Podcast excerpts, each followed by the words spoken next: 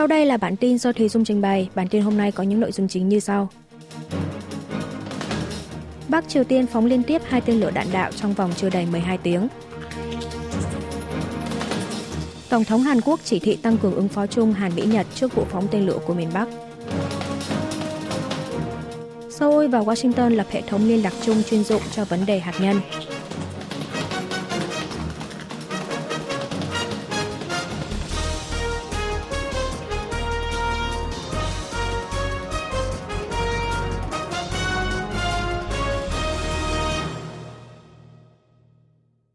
Bắc Triều Tiên phóng liên tiếp hai tên lửa đạn đạo trong vòng chưa đầy 12 tiếng.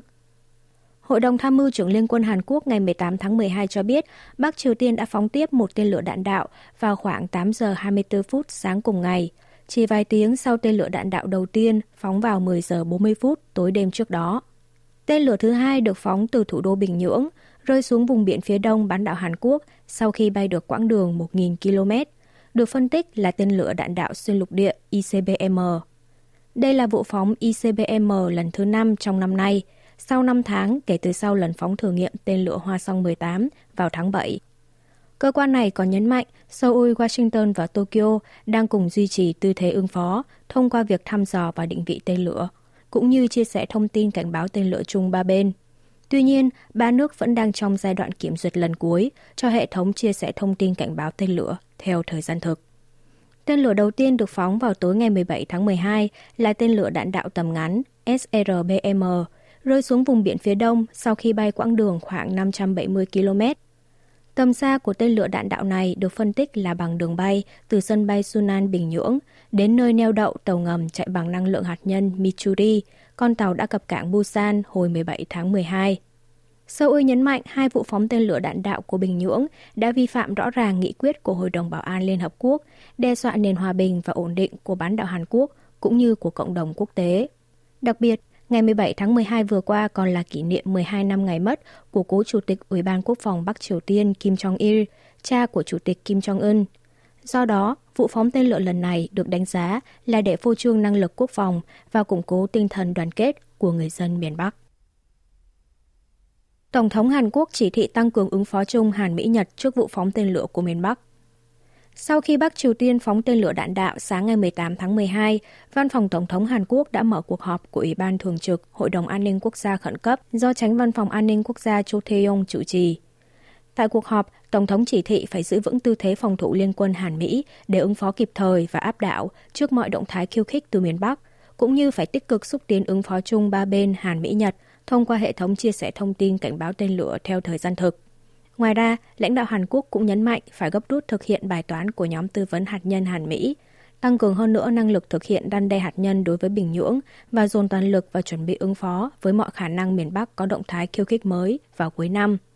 Trong một tin liên quan, Cố vấn An ninh Quốc gia Nhà Trắng Mỹ Jake Sullivan ngày 17 tháng 12 giờ địa phương đã điện đàm với hai người đồng cấp Hàn Quốc và Nhật Bản để lên án vụ phóng tên lửa đạn đạo của Bắc Triều Tiên cũng như tái xác nhận quyết tâm phòng thủ của Washington dành cho Seoul và Tokyo. Seoul và Washington lập hệ thống liên lạc chung chuyên dụng cho vấn đề hạt nhân. Trong tuyên bố chung sau cuộc họp lần thứ hai của nhóm tư vấn hạt nhân Hàn Mỹ tổ chức tại trụ sở Bộ Quốc phòng Mỹ hôm 15 tháng 12 giờ địa phương, Washington nhấn mạnh không thể chấp nhận bất kỳ cuộc tấn công bằng hạt nhân nào của Bắc Triều Tiên đối với các nước đồng minh và những hành động khiêu khích này sẽ dẫn đến cái kết cho chính quyền miền Bắc. Washington còn khẳng định một lần nữa quyết tâm sẽ dùng mọi năng lực, bao gồm hạt nhân, để thực hiện đan đe hạt nhân, tức cung cấp chiếc ô hạt nhân cho Seoul. Phó tránh văn phòng an ninh quốc gia thuộc văn phòng Tổng thống Hàn Quốc Kim Tae Hyo cho biết, bên cạnh việc răn đe mạnh mẽ những động thái đe dọa bằng hạt nhân và tên lửa miền Bắc, Seoul sẽ ứng phó ngay lập tức, áp đảo và quyết liệt nếu Bình Nhưỡng tấn công bằng hạt nhân. Thông qua cuộc họp lần này, hai nước Hàn Mỹ đã đưa ra mục tiêu sẽ hoàn thành bảng hướng dẫn chiến lược hạt nhân từ kế hoạch cho đến vận hành, chậm nhất là tới nửa cuối năm 2024. Để thực hiện được kế hoạch này, Seoul và Washington hiện đã bố trí xong thiết bị viễn thông chuyên dụng cho hạt nhân, nhằm giúp lãnh đạo hai nước có thể ngay lập tức liên lạc và trao đổi khi có biến cố xảy ra. Văn phòng An ninh Quốc gia giải thích đây là lần đầu tiên hai nước Hàn Mỹ cùng ra kế hoạch và thực hiện chung răn đe mở rộng ngay từ đầu, chứ không còn phải thụ động ngồi chờ chiếc ô hạt nhân của Washington nữa. Mỹ công khai việc bố trí máy bay đánh hơi hạt nhân trước màn khiêu khích hạt nhân của Bắc Triều Tiên. Căn cứ không quân Oxford ở bang Nebraska, Mỹ ngày 17 tháng 12 giờ địa phương công bố trên trang chủ về việc bố trí máy bay trinh sát hạt nhân Constance Phoenix WC-135R đến tiểu đoàn trinh sát 45 thuộc đội bay 55 vào hôm 4 tháng 12. WC-135R là máy bay trinh sát chuyên dùng để thăm dò hạt nhân. Thân máy bay có gắn thiết bị để lấy mẫu khí quyển, có chức năng thu thập phân tử không khí trên vùng trời của các khu vực có dấu hiệu hoạt động hạt nhân, sau đó tiến hành phân tích để đánh hơi có vụ thử nghiệm hay nổ hạt nhân hay không. Máy bay này được cải tạo từ máy bay tiếp nhiên liệu trên không KC-135R và từng được bố trí hai lần vào tháng 7 năm 2022 và tháng 5 năm nay để tăng cường năng lực thăm dò hạt nhân. Một quan chức của Trung tâm ứng dụng công nghệ thuộc không quân Mỹ cho biết, đây là lần đầu tiên trong lịch sử Washington có thể ứng phó hiệu quả đồng thời với các vụ thử nghiệm hay phát nổ hạt nhân diễn ra trên toàn thế giới. Chủ tịch Kim Jong-un viếng cung Thái Dương kỷ niệm 12 năm ngày mất của cha mình.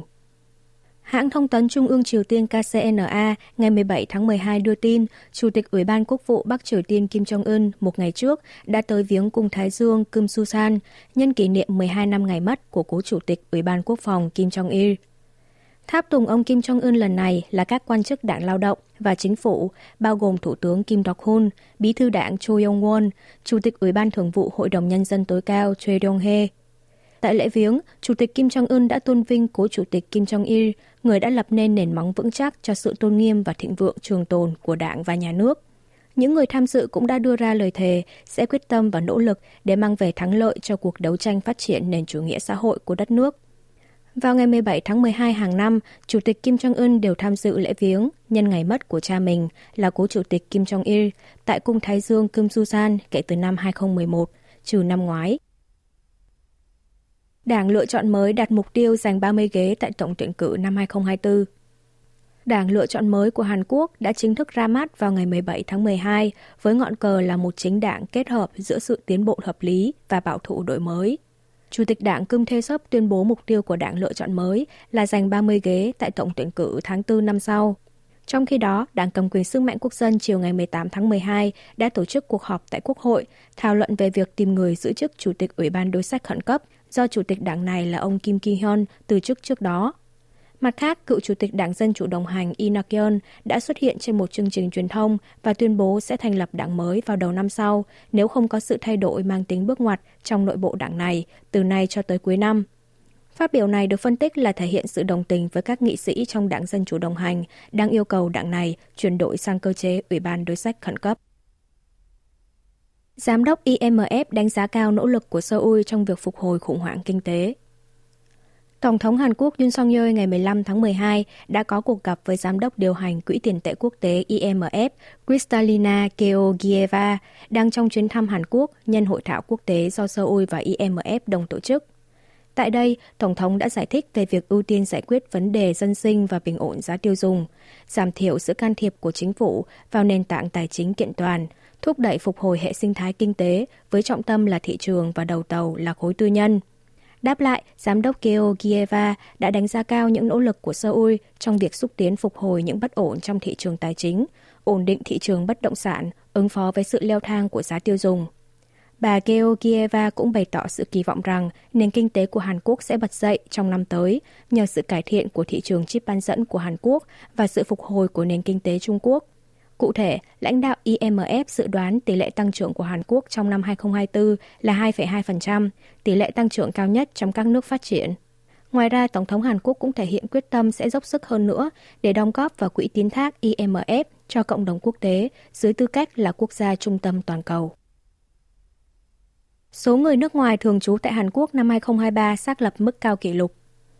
Cục Thống kê Quốc gia Hàn Quốc ngày 18 tháng 12 công bố tính đến tháng 5 năm 2023, số người nước ngoài trên 15 tuổi thường trú tại Hàn Quốc đạt 1,43 triệu người, tăng 129.000 người, tức tăng 9,9% so với năm trước. Đây là mức tăng cao kỷ lục trong lịch sử thống kê, cũng là quy mô người nước ngoài thường trú cao nhất trong nước từ trước đến nay.